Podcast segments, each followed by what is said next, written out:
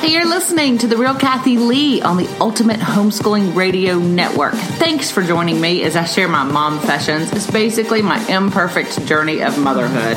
Be prepared to laugh, maybe cry, but hopefully you're going to be encouraged as I share my failures, successes, and offer some tips I've learned along the way.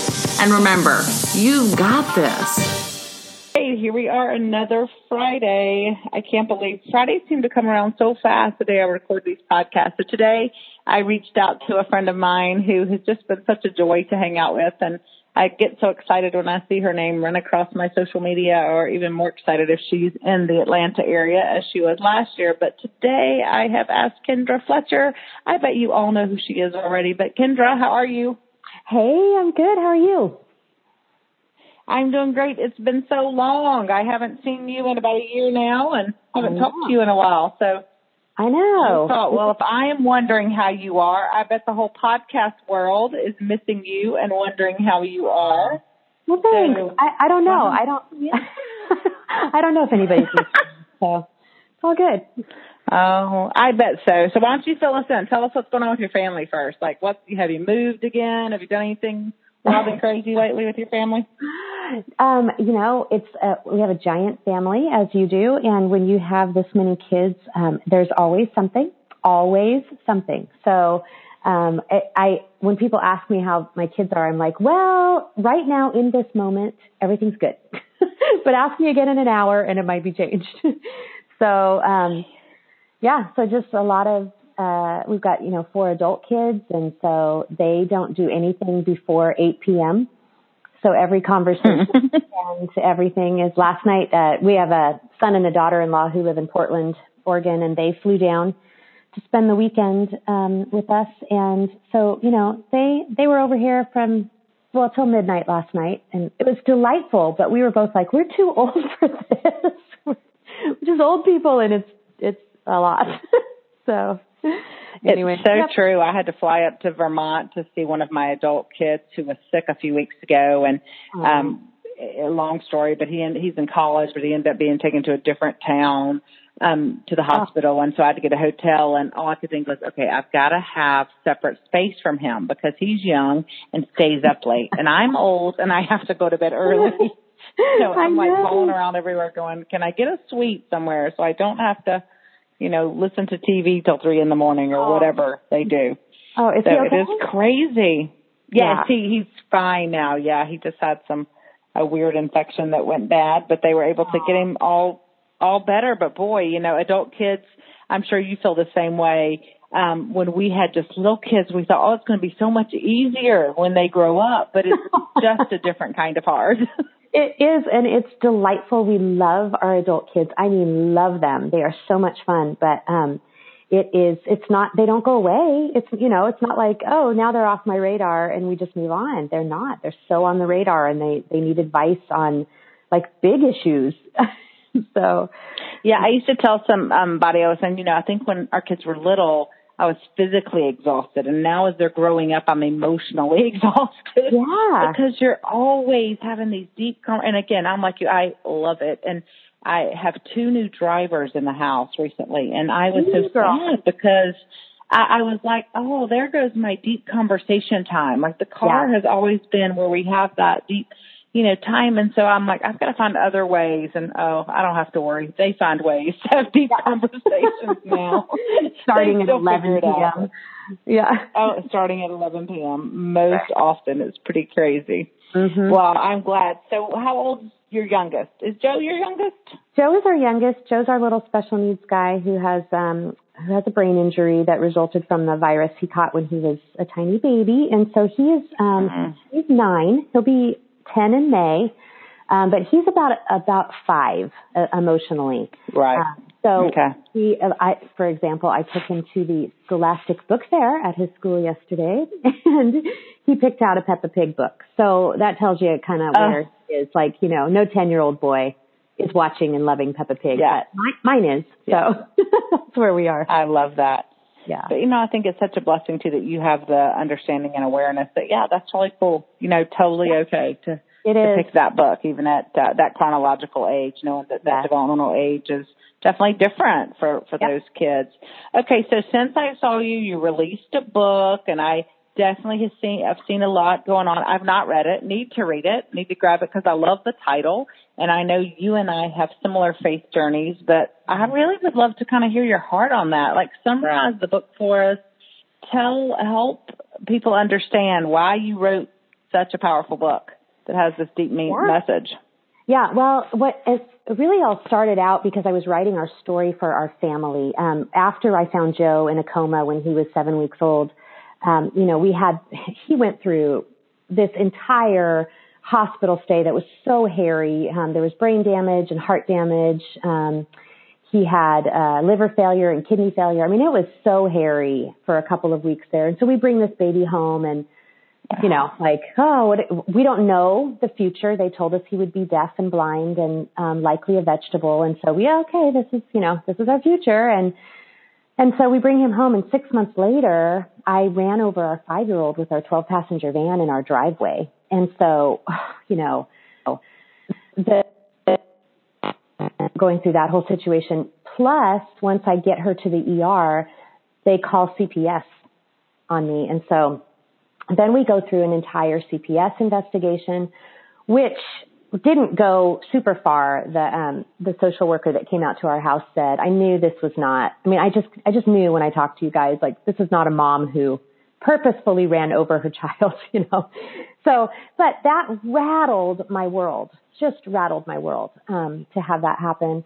And so she's she's fine. That's the one everybody goes, oh, you know, you ran over his child. Oh yeah, my heart. I was sitting here thinking my heart stopped. I. I, my heart stopped. I, I know, and it, it's just one of those things that you know, another situation, another variable, and she it would have taken her life. But first, you know, for in God's providence in her life, it the the wheel went over her pelvis, and she was five years old, so her little pelvis just sort of sprung back, and she had a, a fracture in her pelvis, and that is all. Nothing punctured an organ. No, I mean, there were, it was just it was just amazing that, that that's the way that turned out. So she is a, a healthy 14 year old um, now, but we go through that situation and then a year later um, we were all sick with the flu and I found our eight year old in septic shock one morning. I mean, we wake up and we're all sick, but this girl is gone. I mean, she she's unresponsive. She's so we rushed her off to the hospital and she had a ruptured appendix that went septic, um, and, and took three surgeries and 21 days in the ICU.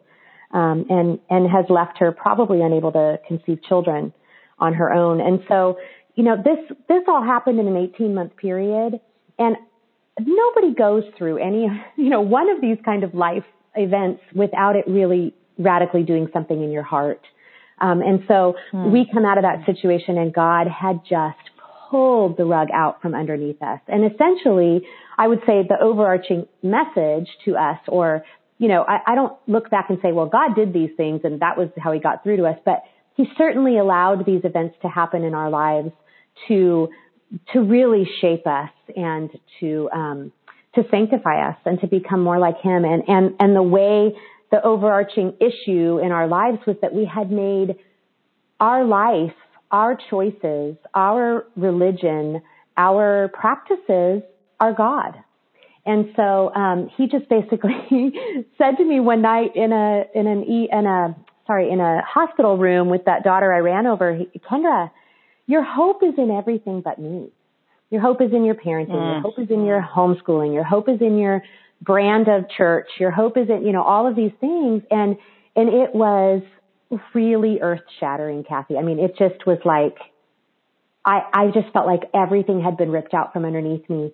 And that's exactly where we needed to be. I mean, God just had to pull it all out from under us and remind us that that it was all about Him. So I began to write that story, and um, you know, the long and short of it is that a publisher found out about it and wanted to publish it, and that's how the book came to be. And what has been interesting with it is that while it has resonated with a lot of homeschoolers who have been homeschooling, you know, for as long as we have 10, 15, 20 years, who've seen a lot of that um, very rigid, one way only homeschooling lifestyle, when, while they've experienced that and seen that and that the book really resonates with them, there have also been quite a lot of people who have read it and said, I see where I am shifting my hope in my own life.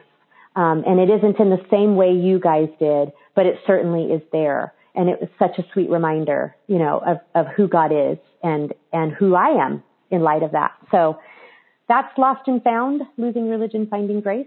Um, and yeah, it's been out for about a year.